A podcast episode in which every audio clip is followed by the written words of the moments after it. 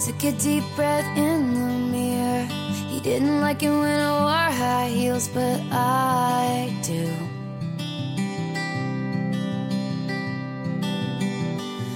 从你的全世界路过，第三页，执着，一路陪你笑着逃亡。我是有多愚蠢，我是有多渴望，我是有多执迷不悟，我是有多空空荡荡。你是有多善良，你是有多简单，你是有多形单影只，你是有多踉踉跄跄。大家笑得有多牵强，哭得有多委屈，想念是有多安然无恙。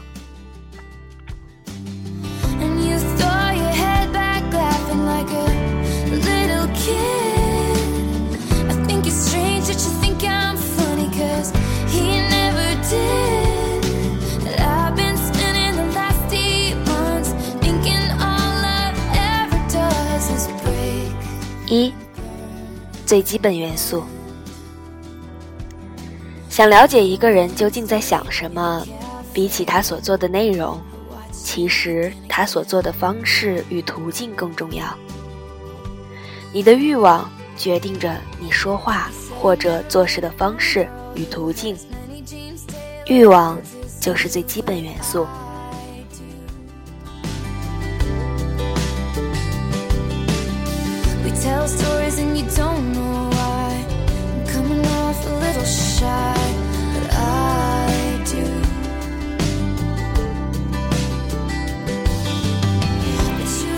一，想了解一个人，比起他说话的内容，其实他说话的方式与途径更重要。我们常常会听出一段对话的弦外之音，比如别人请你吃饭。坐下来之后，翻翻菜单，说：“这家也没什么好吃的。”你就得赶紧把菜单拿过来，说：“随便吃吃，然后点一些便宜的。”就算打招呼，朋友问：“最近好吗？”发生在深夜来电，或者好久不见的突然约会，那他就是想找人倾诉，因为他在等你回答。还好，你呢？医生告诉我，一个自杀的人一般会选择好自杀的方式：投河、上吊、服毒、卧轨、割腕。他会上网查好资料，哪一种更符合他的意图？这些方式的致死时间和可能性，他会比普通人更了解。真正自杀的人，他恐惧的只有一点：死不掉怎么办？所以买安眠药的目的大都不是死亡，而是恐吓、威胁，甚至是表白。因为安眠药吃不死人，发现得早，喝矿泉水然后呕吐；发现得晚，送进医院去洗胃。买的是除草剂，那求死的心坚硬的可怕。除草剂无法抢救，只能慢慢失去身体机能。几天到十几天后死亡，没有治疗的可能性。想了解一个人究竟在想什么，比起他所做的内容，其实他所做的方式与途径更重要。这就是了解一个人的基本元素。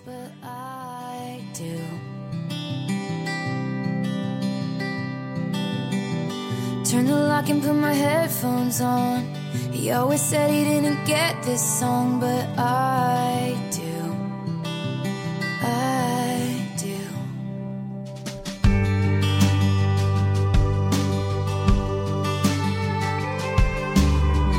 Walked in expecting you'd be late, but you got here early and you stand and wave. I walked to you. You pull my chair out and help me in and you don't know how nice that is but i do 二，我的大学同学王一凡，大二的恋爱事迹广为流传。他猛烈的喜欢第一届的学妹，身为旷课霸王，居然连陪女生上通宵自习这种丧心病狂的事情都干得出来。当然，能达到这个地步的男生不在少数。让王一凡称雄的是另外一件。我记忆犹新，二零零一年十二月平安夜，王一凡在宿舍仔细擦磨首饰盒，里面装着他花三千多元买来的戒指。这里包含了多少伙食费和家教费？对于月生活费四百的他来说。应该历经了千辛万苦，然后晚上，他脚步轻快地去献宝，直到熄灯后，他才回宿舍，脸色红润。大家憋着劲儿不问他，打呼打的一个比一个响亮。他躺在床上辗转反侧，终于出声。小倩说：“这是他收到的最好的礼物。”妈蛋，像我这样的穷逼大学生，当天只送了个水杯给女生，四十五块。他娘的，你送三千多的戒指能不好吗？所以，大家开始真的打呼。第二天，王一凡破天荒一大早的去图书馆复习。中午回来，他脸色苍白，嘴唇颤抖地说：“我找不到小倩，室友打趣，我靠，不会携款逃跑了吧？”王一凡不停打电话，小倩的室友永远回答他不在宿舍。最后，我假装是学校老师，打过去问他舍友，惊奇地说：“老师，你不知道小倩？”去国外读书了吗？我大惊失色。什么时候？他室友说今天早上的班机呀。我说她不是谈了个男朋友吗？室友咯咯笑，哪儿跟哪儿啊？追她的不止一个，索性飞走才好呢，省心。宿舍一阵沉默，大家都在克制跳八字舞的冲动。当然。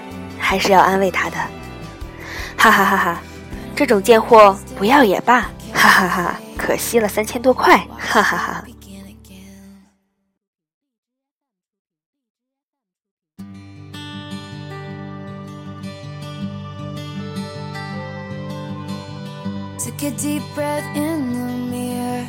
Didn't like it when I wore high heels, but I do. 三，小倩真的图那戒指吗？她说这是她收到的最好的礼物，有真心的成分吗？不知道，因为纠结在这个问题上的不是我，而是王一凡。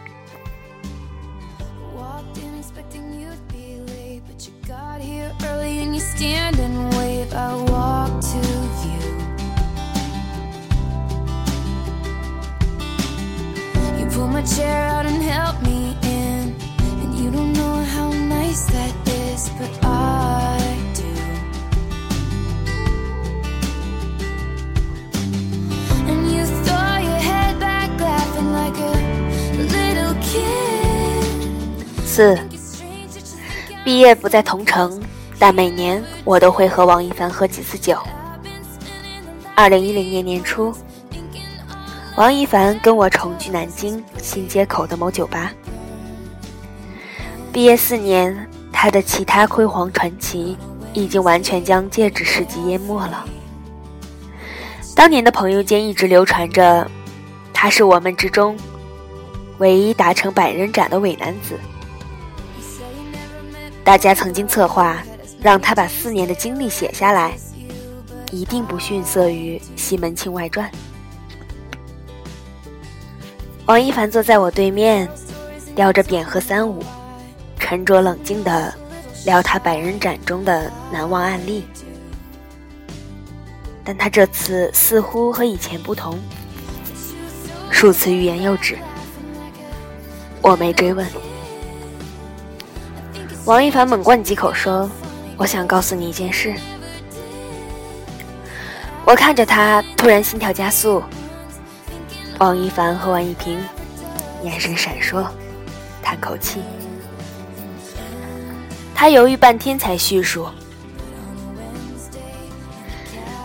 在一趟列车上，对面下铺的是位少妇，气质良好，眼神顾盼生姿。当然，王一凡没有告诉我勾搭的具体过程，因为据说这是江湖秘籍。传子不传友。列车停靠天津站台，两人默契的直接下车去开了房间。少妇睡着后，王一凡突然发现自己还得重买车票，身上又没多少钱，于是做了一个大胆而梦幻的决定。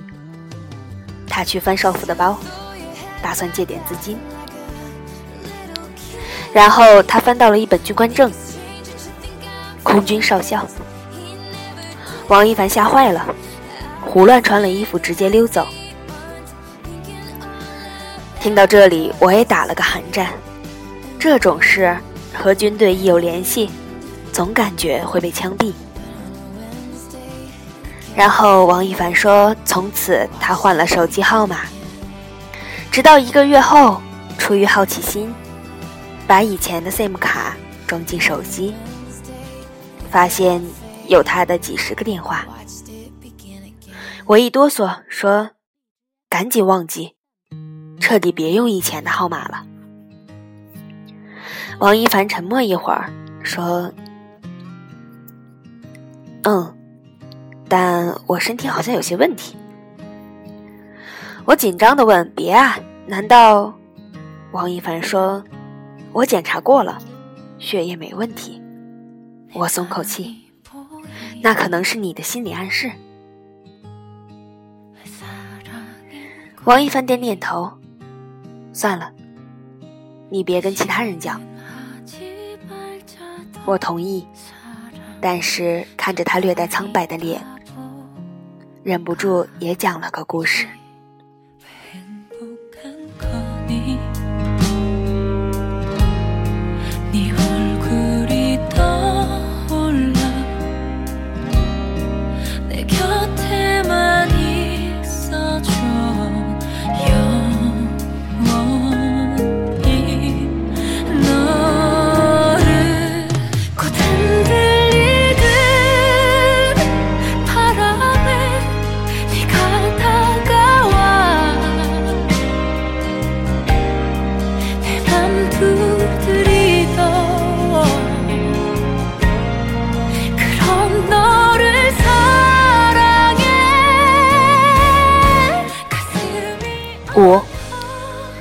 曾在电视台工作，带了实习生。实习生每天开车，但进台要有出入证。实习生照道理办出入证非常麻烦。可是不到一周，他的车窗后就摆好了一张。要么他是台领导的亲戚，要么他跟综合部混得很好。这两个原因，无论是哪一种，都让我极不舒服。实习生大概看出了我的不自在，悄悄告诉我：“张老师，你知道吗？在一切需要出入证的单位附近，离他最近的打印复印店，就能发给你出入证。”我没听明白，问什么意思？他说：“哈哈，这个出入证是我找家附近的打印店打印的呀。”二十一张，塑封加二十，我靠！六，说完这个故事，王一凡眼睛闪过奇怪的表情。他说：“你的意思，军官证是伪造的？”我递给他一杯酒，说：“不合理，所以有可能。”王一凡喃喃地说。伪造的，伪造的，靠！嗯，伪造的。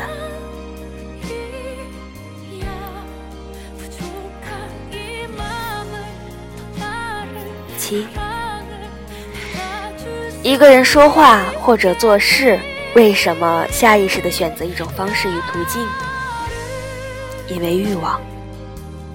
有人抽烟，有人酗酒，有人吸毒，有人疯狂购物，这统一被称为瘾。瘾的形成永远来自感官刺激，一些轻度感官刺激来自简单机械化动作。你嗑瓜子没办法停下来，不是瓜子香，否则为什么你不直接买瓜子仁？所以人们常说自己嗑的香，这个香来自反复的机械化动作，这是浅层的，因为你要摆脱的话，大脑下命令即可。但更多的瘾代表着大脑已经被控制。转而成为瘾的载体。瘾是化学反应，因为你身体无论哪个部位受刺激，都会将感受输入大脑，大脑收到化学反应后的分泌物，然后依赖。如果我们要彻底了解一个人，那就必须了解他的瘾是什么。美食是瘾，如果贪吃，那你的瘾只处于填充阶段。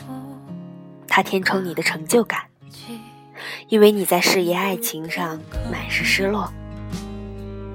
接着是馋嘴，那你的瘾开始处于染色阶段，它在定型你的性格，最后愿为一顿食物做出牺牲。跋山涉水，那你的瘾就处于最后阶段，腐蚀，因为它成为你的准则。它彻底腐蚀了你的大脑。饮食欲望，无论是填充、染色还是腐蚀，都将呈现为欲望。打游戏、买高跟鞋、刷微博、熬夜、抑郁、旅行、说风凉话、八卦，都是瘾。那么，你的欲望是什么？当达到腐蚀后，产生的后果，你无法想象。你的欲望决定着你说话或者做事的方式与途径。欲望就是最基本元素，称之为元素。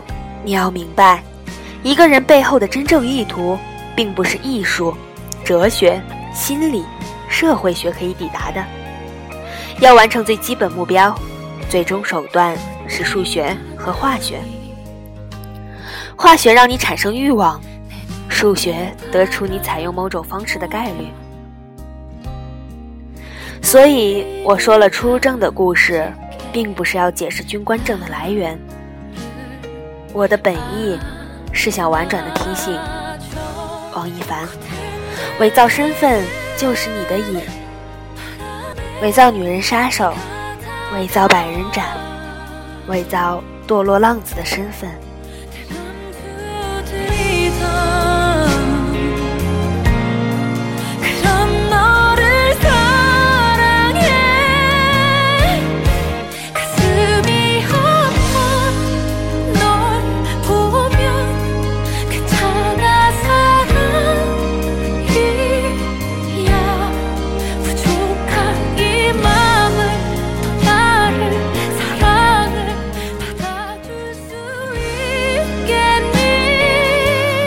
八，二零一零年四月二十四日，王一凡死亡，住院两个月，治疗无效，他的尸体触目惊心，一米七六的身高，瘦到四十公斤以下，毛发牙齿全部脱落，肚脐深深腐烂，一直能够看到内脏。医院和警方无法查出死因。小倩参加了他的葬礼。我在角落看见他咬着嘴唇，一声不吭，但泪水布满脸庞，眼神充满绝望和痛苦。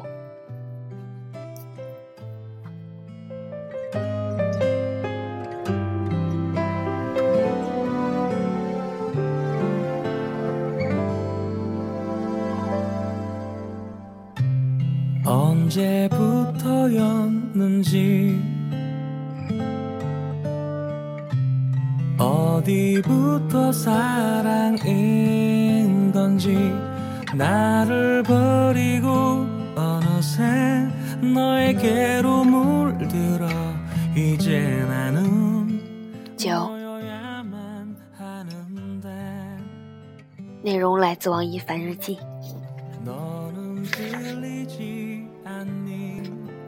二零零一年十二月二十四日，晴。我去送戒指给小倩，她明天就要飞走了。自己虽然不能跟她在一起，可忍不住想，如果在她身边有一样东西是属于我的，那么从此以后，哪怕无法相见，她也会永远记得我。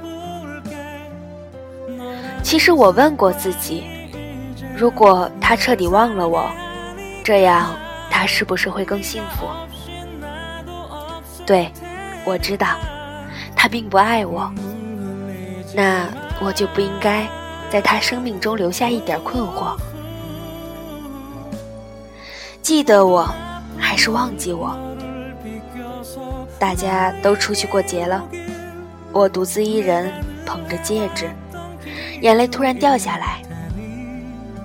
小倩说：“王一凡，我不能收这么贵的礼物。”我说：“将来会有人对你更好，送你更贵重的礼物。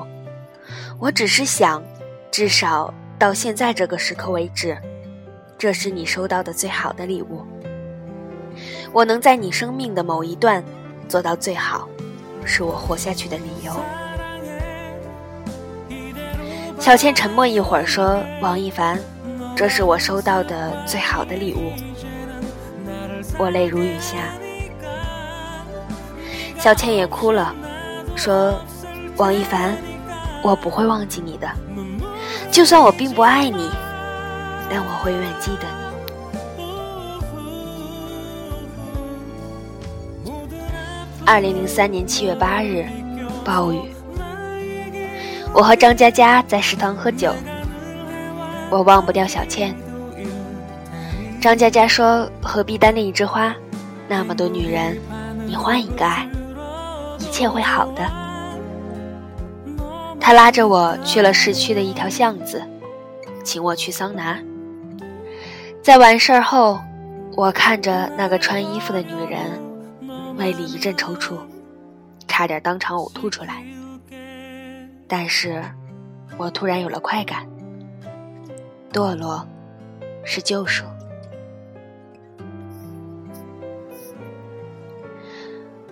二零零四年十二月二十四日，小雪。一年多，我编了不下十个故事，每个故事都有个女人。被我玩弄的女人，每次当我假装不屑和冷淡，和朋友聊起这些虚幻的女人时，是我心里最满足的时候。我又满足，又恐慌。因为我觉得不需要自己编造，脑海里开始自动呈现各种情节，各种欺骗女人、玩弄女人的情节。我的工作只不过是复述一遍而已。二零零四年十二月二十五日，小雪。我翻开小倩的微博，我惊喜的发现。昨天她发的博客只有一句话：“如果这个世界上有个好人，是因为我才变成坏人，我该怎么办？”我想，他一定是通过朋友或者同学知道了我的情况。原来，让他关心的方法很简单，就是让他发现我在堕落。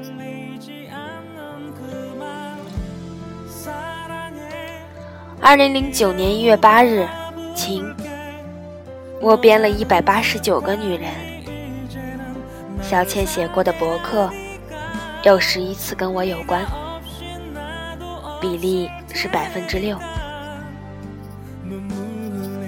虽然他已经结婚生子，但我能察觉到他有巨大的痛苦埋藏在内心深处。我在摧毁自己。我进了七次医院，医生查不出原因。二零零九年十一月一日，晴。小倩离婚了，孩子没有判给他，他很痛苦。我鼓起勇气，用网名在他博客上留言，他开始依赖我。二零一零年二月五日，雨。我越来越克制不住去找小千的念头，我甚至想把这念头告诉朋友，最后咽了回去，讲了梦里的女军官故事。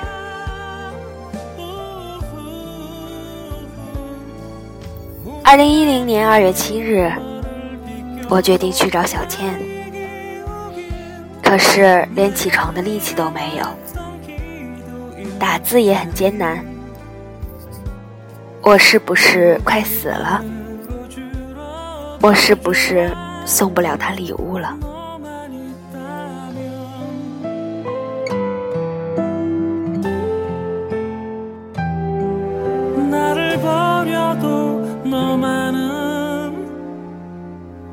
he'll.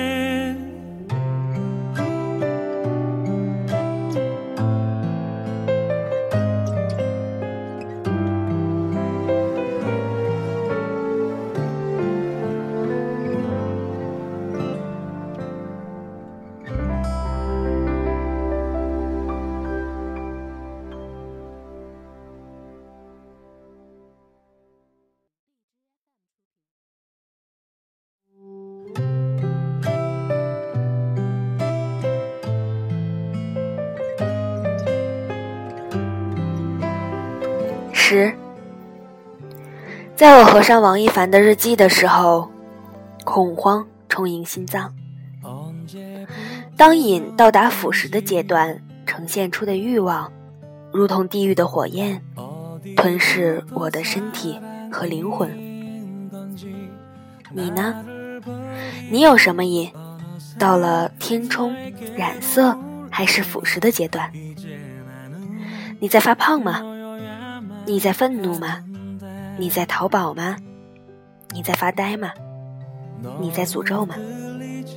你觉得如今的生活模式是理所当然的吗？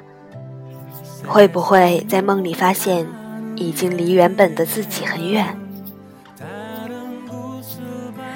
一切像小小的苗，种植在你心里。你施肥，你浇灌。你下意识的保护它，只要被药片催化，一棵苍天大树就枝叶繁茂，缠绕住你的大脑。你的方式与途径，被欲望控制到了什么程度？我不知道你，但是我知道自己。每年，我将酒杯。递给王一凡的时候，看着他飘忽的眼神和毫无异样的酒水，心里都会有个声音在想：我得不到的女人，都将痛苦终生；和我抢女人的男人，都得死。